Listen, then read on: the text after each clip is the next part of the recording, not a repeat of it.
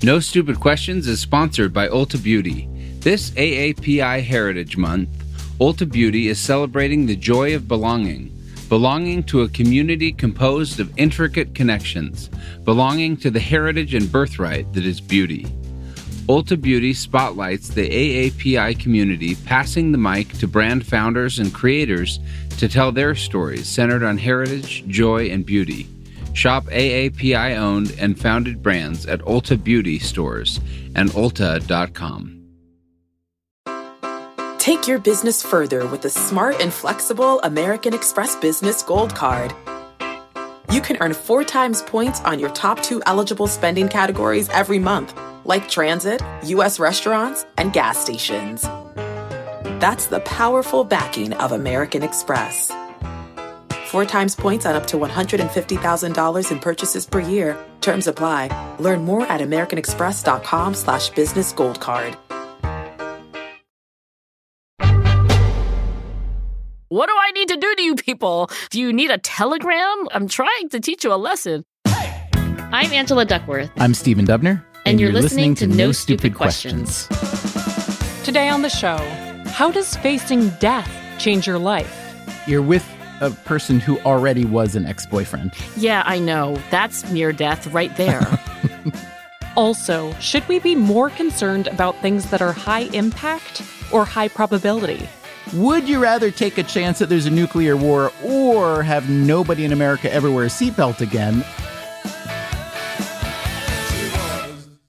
So, Angela, I recently had a near death experience. And if I died, it would have been not funny exactly, No. but at least like an O. Henry short story because I almost got killed in a traffic accident while driving back from getting my second COVID vaccine shot. oh, that would have been a great short story. Right? I would have been willing to die for that story, but I didn't, alas. oh, darn it.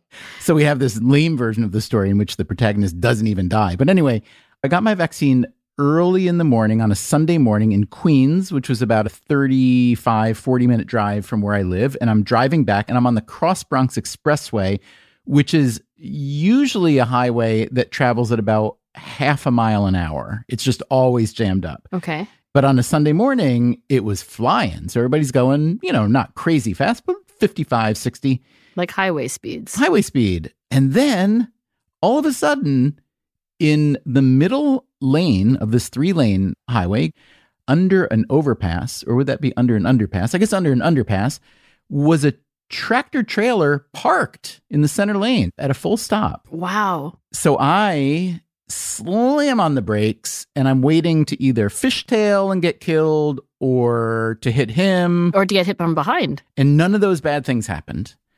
Anyway, here's my point.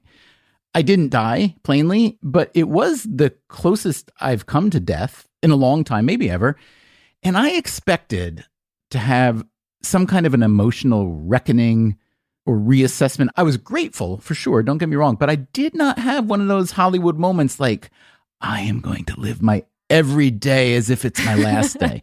So here's my question for you today Am I broken? Is something wrong with me? Are you missing a chip? Or maybe this means I've got a mature view of death and that I'm maybe even ready to go. Well, let's come back to that question. Let's explore a little bit what people usually say when you have a near death experience. You know, this whole idea of like, there is a long dark tunnel and then there's a light. Did you see Soul, the animated film? Even though you've told me several times now to see it. You said you were going to see it, by the way. I did. I lied. I do a lot of lying with you. When you tell me to do things, You say that you'll do them and then you blithely don't do them. well, that's how much I appreciate our friendship. I'm not going to say, no, I'm not going to do the thing, but then I don't do it. Well, okay, the protagonist, who's a jazz musician, has a turn of events in his life. It's like, oh, he finally got a gig. He's going to start his musical career and not just be a music teacher anymore.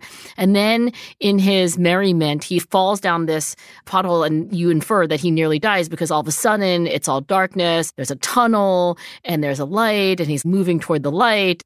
And that's all in the setup to the movie, which I will not spoil for you.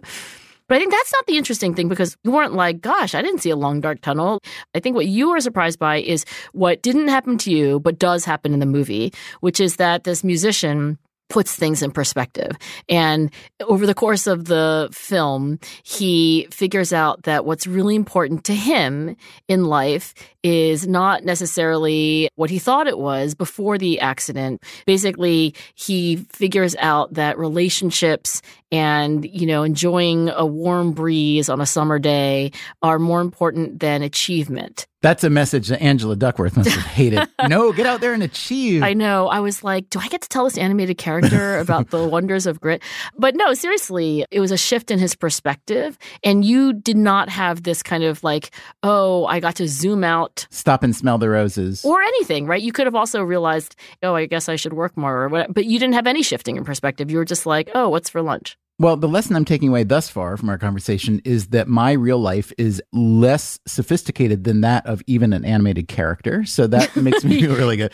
Here's the thing I use the phrase near death experience, which I think means something very different to most people. I think that means you really are in a state of unconsciousness, sickness, maybe coma. But I wasn't that. I was fully conscious. I was scared as crap for about one and a half seconds and then I got over it. But I did wait for this wave of new, sharper consciousness or insight. And then I did a little poking around and I did come across some research on what's called post traumatic growth. I know a lot about that. And I seem to have experienced zero of that. So maybe you could tell me about post traumatic growth and how much of an outlier I am and whether that's a bad thing or maybe not. So, post traumatic growth is something I know about, not because I've studied it directly, but it's very much in the positive psychology canon. And Marty Seligman, my PhD advisor, actually wanted me to study post traumatic growth when I became a professor. Why did he point you in that direction? Was it an area that he thought was important and understudied? Did he think you were a particularly good fit for it? Well, he did think it was an important area study because, of course, what we are more familiar with as a society is post traumatic stress disorder, PTSD, and PTG, post traumatic growth, Marty thought was understudied and maybe more common. So, post traumatic growth is positive change experienced as a result of struggle and trauma, whereas post traumatic stress disorder is negative lingering change. I ended up not studying PTG, but I did learn a lot about it. So, this idea was spearheaded by Tedeschi and Calhoun, who in the 90s wanted to say that there was this alternative ending to the story of trauma. And they basically said that in various ways you could strengthen your relationships with people who are important to you in the wake of trauma. And you wouldn't have that happen had it not been that there was an accident or cancer or something truly awful. You could also learn a lot. You could learn new coping skills and you might put life priorities in order. You might actually have a greater sense of meaning. So the science says that indeed, in the wake of trauma, there can be this growth. And of course, there can be suffering too, but there is this alternative ending. Interesting. Is it the case often or ever that post traumatic stress disorder is a step on the way toward post traumatic growth? You know, I don't know the answer to that, but I do believe that most people who study trauma think that, as with grief, as with negative events in life, part of a healthy response is actually to have a period of challenge, of negative emotion, and so forth. So it's not that the optimum is to skip over bad feelings and the like. Characteristic features of post traumatic stress disorder is that there is an overgeneralization of what you learn. So, you know, you learned that bad things happen and that you might not have control over those bad things. But I think the key to post traumatic stress disorder is overgeneralizing that and thinking like bad things are always going to happen and they're always on the horizon. Maybe I'm experiencing PTSD because I'll be honest with you, the next time I got in a car to drive, I wasn't enthusiastic. I should also say this I pay more attention to traffic deaths and crashes than most people do. Do you? Well, you know, for all the things that people worry about in the world, especially all the things they worry about dying from, to me, the no brainer that we don't think about as much as we probably should is car crashes. Because if you just look at the numbers in the US, it's around 35 to 40,000 a year. That's people, humans, every year. Globally, it's 1.3 million people a year get killed in car crashes. And interestingly, This year, what would you suspect would happen in the COVID year, 2020, let's call it, in the US in terms of traffic crashes and deaths? Okay, because I'm married to somebody who's slightly obsessed with this topic, I think I know, but let me test my knowledge. I think there's been less traffic, but paradoxically more deaths. Exactly. So these numbers aren't firm yet, but there's an estimated 42,000 people in the US died in motor vehicle crashes. So that's an 8% increase over 2019. And again, 2020 wasn't an entire pandemic year, but let's make that rough comparison. But the amount of travel was 13% fewer miles traveled. So this 8% increase in deaths is really more like a 24% increase if you look at per miles traveled. And I think what's happened is that with so much less traffic, there are more people driving really fast and recklessly, and maybe also very, very high and very, very drunk. Right, and very, very angry and very, very distracted. Or just parking their rig in the middle of the highway to see what happens, maybe. Well, let me ask you this. If you think, like, oh, maybe I didn't have PTG, maybe I had PTSD. By the way, you don't have to have one of these two. It's not a binary choice. You could have neither. But for PTSD, there are these characteristic symptoms. You want me to test you? Yes, please. So, number one, do you have intrusive thoughts? Like, do you have involuntary memories of the near death experience and flashbacks? Honestly, I don't. Okay. I don't think you have PTSD. let's uh let's take that off the table. Okay, but here's the sick thing. I came out of this scary near tragic event not even thinking about the lingering consequences of the fear and the negativity, only reaching for like, hey, this is going to turn into a positive for me. so I guess I'm just a little greedy is what I am. Well, optimistic or greedy, but you're saying that you're spontaneously looking for, wow, I bet I learned something great. What's it going to be? Then a little bit disappointed that it wasn't an epiphany. Well, can I share with you my near death experience? Whoa. Yes. I was maybe 20 years old and it's summer break at college and it's China. And I am, for reasons I cannot fully reconstruct, interested in hiking this trail above what is called Leaping Tiger Gorge, which is like a 500 foot drop or more to the Yangtze River below. And I've got my Lonely Planet, and this I also cannot figure out with my ex boyfriend, who at the time was an ex boyfriend. Wait, you're with a person who already was an ex boyfriend. Yeah, I know, right? That's near death right there. what the hell was I doing? I mean, I'm a nice guy, but don't go to China with your ex boyfriend. Words to the wise. So the trails washed out. And in fact, in The Lonely Planet, it says this trail often washes out and it can be really dangerous. And every year, some people die.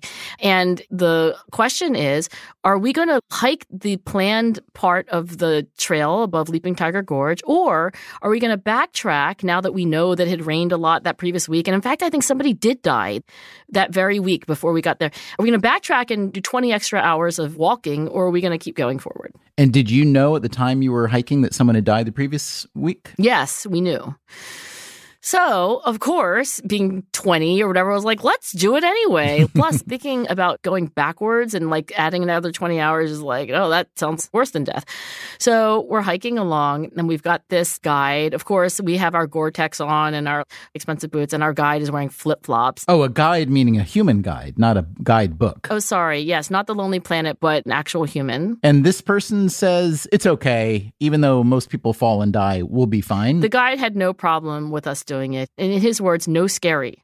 I remember this. He was like, no scary, no scary. And I was like, well, a little scary. So we were following along. And um, sorry to interrupt here, but just for clarity, had you told the guide your feelings about the ex boyfriend? And do you think the guide was thinking maybe this is a two bird, one stone situation? No, I had not confided my romantic past to our mountain guide. I was mostly concentrating on putting my left foot in front of my right foot because if memory serves, it was actually a trail for animals. I think it was like a goat trail in the mountains. it was not like a path where you could put your feet next to each other. It had to be one foot in front of the other and you had to lean into the mountain. You had a backpack on with all of your travel belongings. So you lean a little bit toward the mountain, you put your left foot in front of your right foot. And after several hours of hiking, we get to a part of the trail where the guide stops. And he turns around and he explains in so many words that this next 10, 15 foot stretch of trail had washed out completely and you couldn't see anything. It was just like mountain face. And every step of the way, by the way, you see the Yangtze River under the mist because you're kind of in the clouds and the gravel, you know, every time you kick a little bit, it skitters off into the mist. So now the question is, what do you do? Do you turn around or do you forge on? I think we were almost to where we needed to be. So do you try to cross or do you not try to cross? What would you have done? I would have just crumbled into a fetal ball. And um, yeah. what I would have done, I can't say. There are too many variables in your psychological and relationship makeup to know. But knowing you, I'm thinking there's no way you're turning around. You know what? Even at age 20, foolish as I was, I was deliberating and I was trying to calculate okay, if we go backwards, is there another way? Were you familiar yet with the sunk cost fallacy? This idea that if you've spent a lot of time or effort on something, that it would be foolish not to go forward, when in fact it's often the smart thing to just abandon it? was not yet familiar with the sunk cost fallacy, but I was really actually trying to think of alternatives. I was looking up the mountain and I'm like, could we hold on to a branch and climb up? Did they have Uber for helicopters at this moment in history? Okay, so I am standing there deliberating and sweating, and I can't believe I didn't pee my pants. And the guide grabs my wrist, not my hand, but my wrist. And he says, No scary, no scary. And he just starts running. So I ran, and as my left foot hit the ground, gravel would come off and skitter down into the mist. And then you would just try to put the right foot on the mountain before you just lost it entirely. And we ran across this stretch. And I kid you not, you know that expression that people kiss the ground? Mm-hmm. When we got back to the other side, I kissed the ground and I really nearly wept with joy because there was at least a 50% chance that I could have died. Wow. It's an amazing story. Did your ex boyfriend die or did he live? he's alive and well. I believe he's married and with children. I have to say that the clarity with which you recall this event and the fear of it suggests to me at least that you experienced some post-traumatic something or other whether it was stress or growth. Do you think that that incident led to a significant reckoning appreciation reassessment etc you know, like you, I do not recall epiphanies of any kind. I don't think I was like, you know what? What really matters is other people. Damn it. I didn't have a reordering of my life priorities. We are anti epiphanists, you and I. Yeah, either that or dumb. God is like, what do I need to do to you people? Do you need a telegram? I'm trying to teach you a lesson. Well, there is that story of the old man who was stranded. There was a big flood and he had to go up on the roof of his house Wait, Noah? Wait, is that Noah? no, it wasn't Noah. it was just a guy in Louisiana, I think, and he went up onto the roof of his house. Oh, I thought you were going Bible on me. Sorry. He was up on the roof of the house, and some guys came by in a canoe and they said, Hey, jump in, we'll take you. And he's like, No, no, no, no, I'm waiting, I'm waiting, I'm waiting. And then somebody offered to get a helicopter and he said, No, no, no, I'm waiting. And then he's praying to God, praying to God, praying to God. And then God finally says, Hey, dummy, what are you doing up there on the roof? And the guy says, Well, I was waiting for you to save me. And God says, What the hell do you think the canoe and the helicopter were all about? you idiot. Wait, is that true or is that like a bar joke? That was not true. I was like, oh, this sounds like Katrina. I guess I should have gotten tipped off by the God part. Sorry. So, can I ask you this though, pivoting slightly or accelerating this slightly? What about just thinking about death generally? Do you do much of it? Well, I often say to my graduate students, you're going to die soon, and so am I. Whether it's 50 years or 100, still not a lot of time. So I think about death in the following sense, and maybe this is why I didn't have a life shifting epiphany at the time. I have often framed my life in the kind of, well, it's not going to last forever terms. And therefore, previous to the Leaping Tiger Gorge adventure, I was thinking, like, I'm not going to be here very long. You've already accepted the eventuality. Yeah. And so I didn't have to have a shift. I was already like, wow, life is short. You better do things that you want to do. That sounds like a very reasoned conception of death. How much different do you think is the perception of death for a person who believes in an afterlife versus one who doesn't? Well, I mean, to state the obvious, if you don't believe in an afterlife, then you're playing a game that has a terminus and then everything has to happen before the end of your conscious waking moments.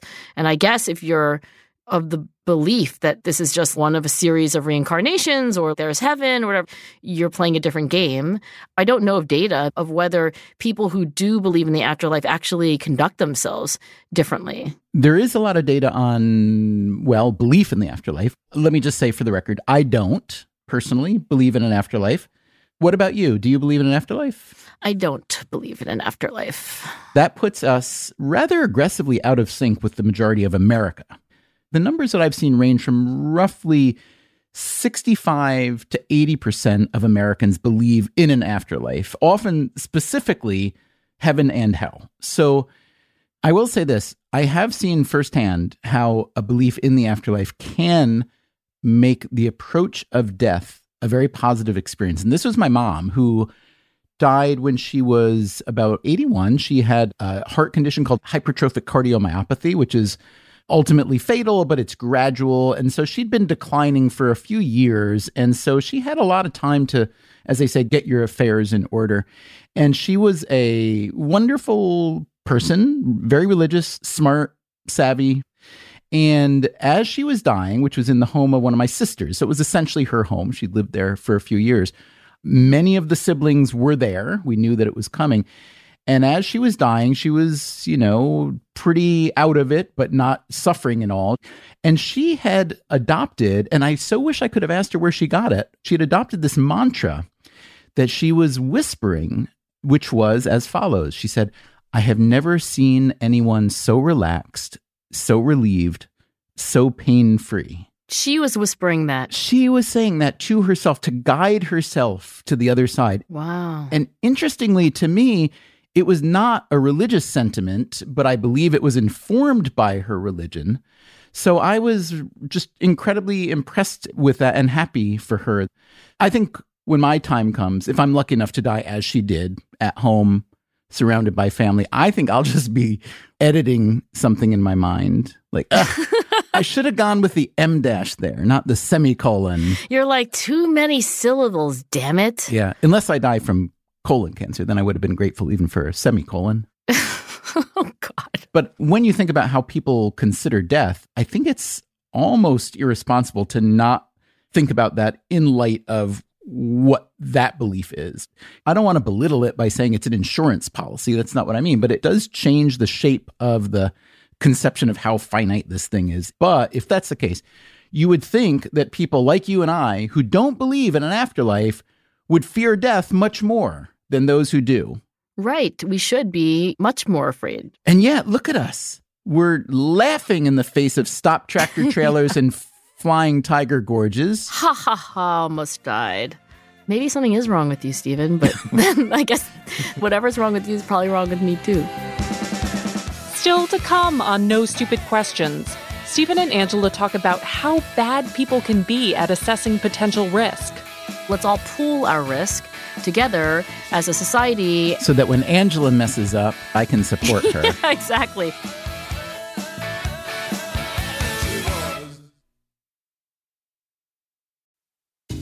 No Stupid Questions is sponsored by Rosetta Stone. Traveling is so much more meaningful when you understand the language of the place you're visiting. Rosetta Stone, one of the most trusted language learning programs, has helped millions learn new languages and can help you too. With Rosetta Stone, you'll learn intuitively. You're trained to listen, speak, read, write, and think in your chosen language. You'll be prepared for real, authentic conversations. Plus, their True Accent feature gives you feedback on your pronunciation. And with the Rosetta Stone app, you can learn anytime, anywhere, with customizable lessons as short as 10 minutes. For a very limited time, our listeners can get Rosetta Stone's lifetime membership for 50% off.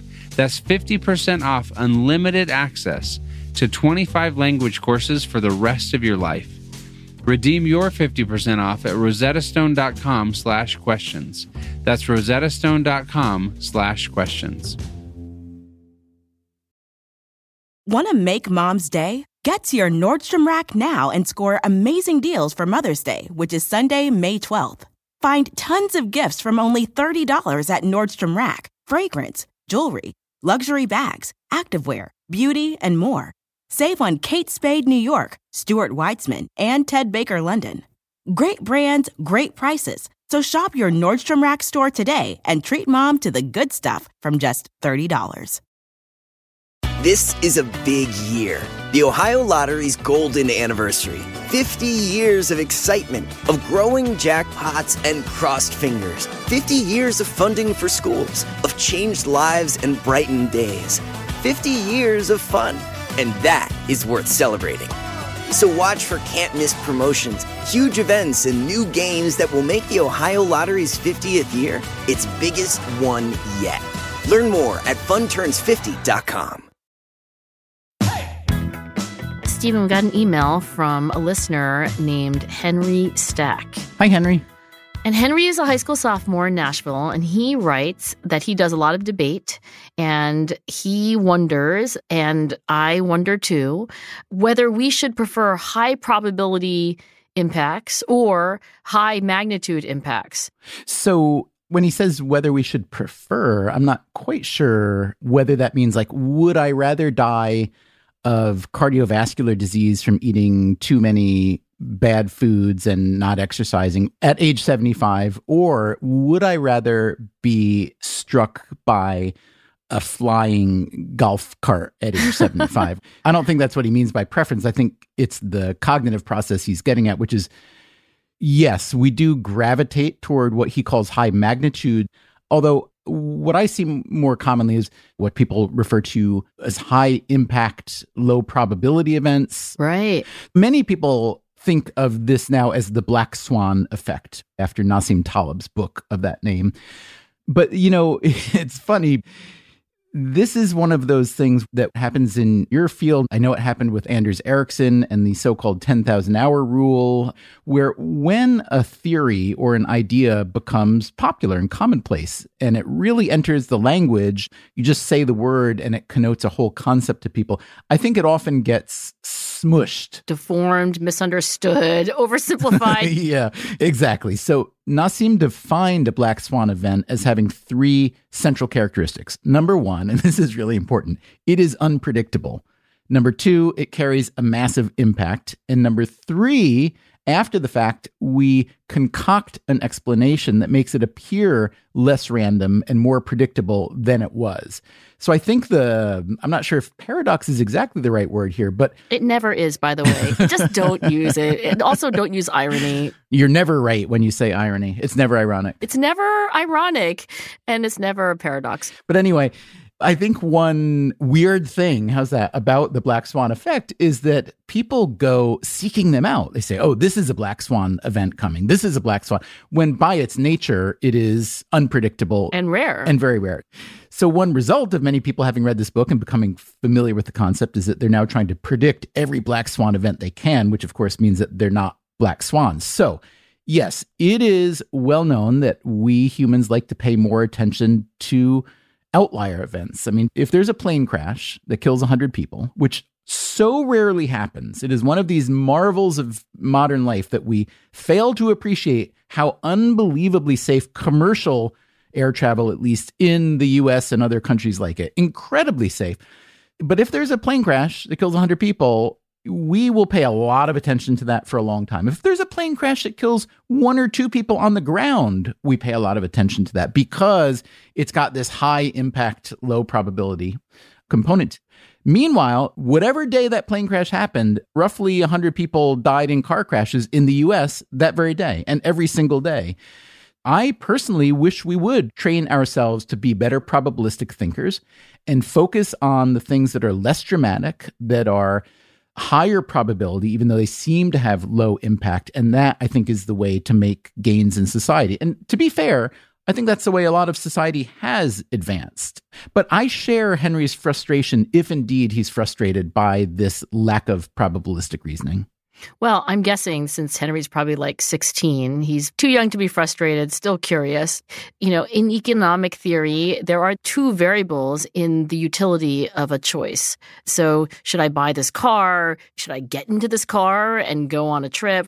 And it's always about the benefits and costs, that's the value. And then there's the probability. Nassim Taleb is saying that we tend to have a kind of irrational way of thinking about things where the probability is low and the value, the benefits and costs are really high, actually, in either direction, right? Like lotteries or catastrophes.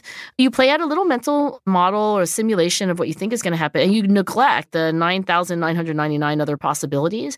You have a very vivid scenario, and then you just kind of ignore all the other ones that can distort the subjective probability. I have spoken with people in the past who are smart about these things, including evolutionary biologists who, when you say, you know, why does it make sense to pay more attention to the very, very, very unlikely but life ending or planet ending event and not pay more attention to the everyday risk or concern or whatnot? The mundane. Yeah. And their argument is that death only has to win once. And so it does make sense to pay attention to consequences that have potentially infinite value. And your life, I mean, if I ask you how much do you value your life, you might put a dollar number on it, but I think the truer answer is infinity. Oh, so if you go back to this equation, if there are two variables, probability times value, you get infinity. Right. So I totally understand why people focus on the high impact, low probability events.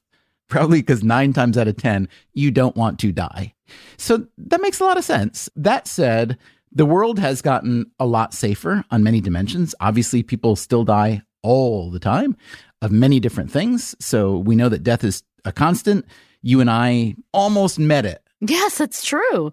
Me recently, you on your Flying Tiger Gorge. Leaping Tiger Gorge. Oh, sorry. I think Flying Tiger is the lovely Scandinavian tchotchke shop that just went bankrupt in New York. So, anyway, I think the problem that Henry is wrestling with is how to get more people to invest more in your basic probabilistic thinking and less worrying about the big, big thing. You know, it's been a while since Americans have worried a whole lot about terrorist attacks, but there was a period where that was pretty much what everybody was worrying about all the time.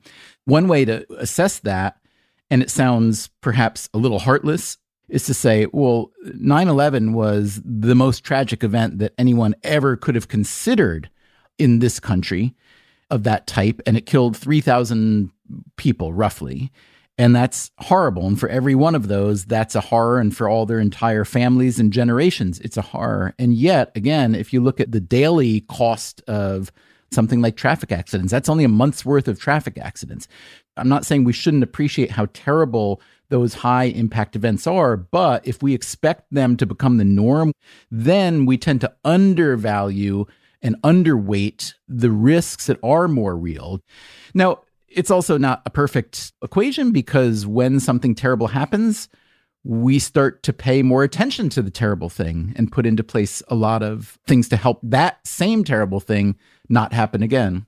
I mean, that's what insurance is, right? Insurance is, theoretically at least, a hedge against low probability, high impact events. But interestingly, this is sort of a tangent, but it's one reason why the US healthcare system is so complicated and messy is that we have made healthcare insurance the standard way of paying for things, not just big things, but the standard way. yeah. And that introduces all these perversions into the system because it skews us away from things like prevention and maintenance and nutrition, and many would argue common sense. So, that I would argue is really an example of what happens when you overvalue those events. Yeah, I don't think people even understand what insurance was supposed to be. Like, do you have healthcare insurance? I think what they're thinking is like, is there a co-payment? Is somebody paying for your healthcare? But insurance as a concept was supposed to insure you against low probability events, unlikely to happen. And so let's all pool our risk together as a society. So that when Angela messes up, I can support yeah, her. Exactly. That was the whole origin of insurance. Did you know that in the US, when life insurance was first offered, that it was considered a horrible, immoral profanation of life itself? Oh, I did not know that because why? I believe that the first forms of what we now think of as life insurance were essentially widow and orphan funds, where there would be money collected, usually via a church or a religious organization, where when the man of the family was killed by falling off the roof or whatnot, there would be money pooled together to support the family. And then that became over time a little bit more organized and ultimately commercialized but there was a huge objection to it on the grounds that one should not benefit from death. That death was an act that was perhaps sad but divine, and to write an insurance product that went against essentially God's will was an act of profanation and therefore shouldn't be allowed. I think what you're suggesting, and I agree, is that how we do think about risks, probabilities, and how we think about outcomes, it's culturally influence. I mean, my mom, she was born in the 30s in China, and she describes childhood as being really different in terms of the cultural norms about risk taking. And just the idea that, you know, you have some kids, some of them will live, probably not all of them. I bet she went around that leaping tiger gorge like twice a day and didn't even think about it. Skipping and hopping. Well, actually, I did show my mom pictures of Leaping Tiger Gorge and I told her the story, and she was actually so mad at me. Good for her. Like, really mad. So maybe she spent too much time in the United States. But returning to Henry, maybe it'll be helpful to actually read a little more because Henry elaborated a little bit what he was interested in. So he writes the essence of my question is what makes a potential impact significant and real in our heads? This question becomes particularly interesting in the sphere of politics. For example, should a leader choose to prevent a small chance of nuclear war or an issue with a lower magnitude but a much higher chance of happening, like pollution? I think that's one thing that's so hard about having responsibility, whether you're a politician or whatnot, is you have to worry about both. You really do. And so, yes, it's worth investing a lot of time and energy in modulating against low probability but really high impact events like nuclear war. But you also need to teach people that the small choices you make every day ultimately have a massive effect on your own outcome and that of your society. He mentions pollution, you know, when there are negative externalities, that is, things that are a byproduct of your activity, but you're not paying the cost of that byproduct, then that becomes extra tricky. So, how much can you or should you discourage people from doing activities that don't negatively affect them, but may negatively affect other people? So, yeah, I think Henry has waded right into the interface of where psychology and economics and politics have been trying for these last 40 or 50 years to come at problems in a different way. None of these are easy answers, but I think the best knowledge is knowing that someone who's only whatever 15 or 16 years old like Henry is actually thinking about how to balance these things because that's I think the way of the future. I think Henry should put that on his resume and his college application that Stephen Dubner has anointed him. But it is a really good question.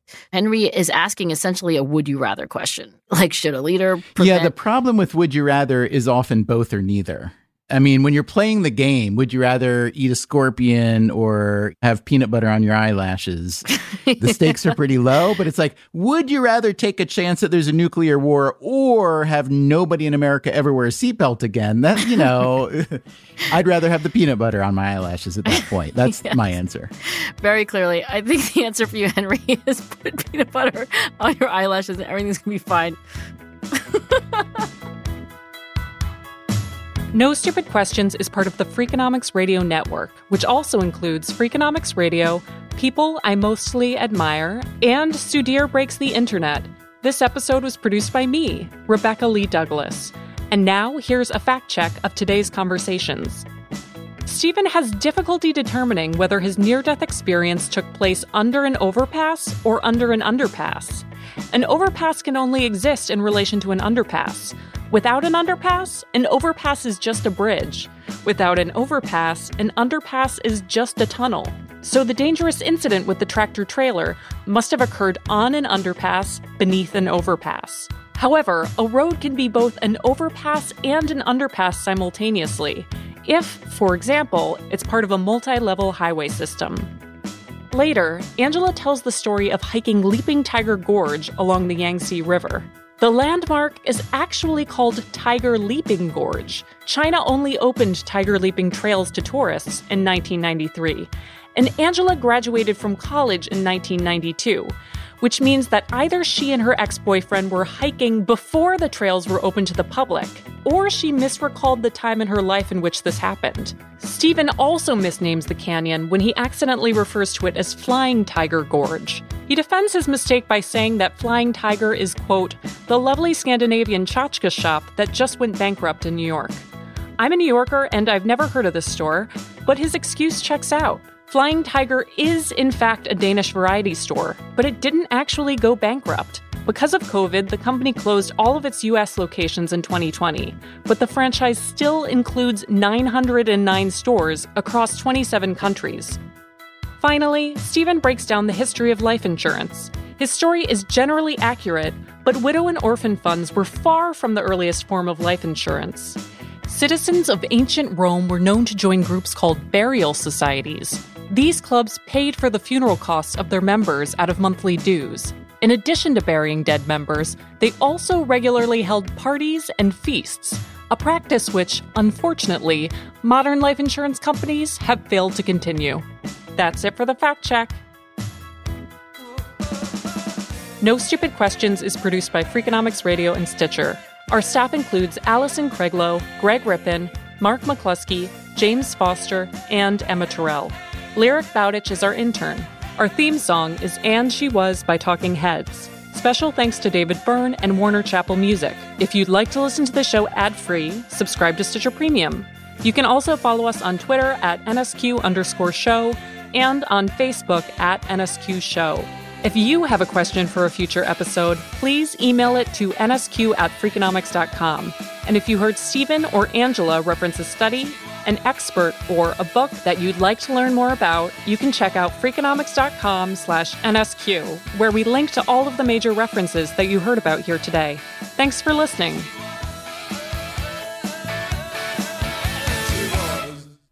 It's summer break between the spring and the fall semesters at college. Most of us do know when summer is, but appreciate your clarifying that. Are you irritable because you nearly died in a, in a car crash? You're like, no, this is the way I am.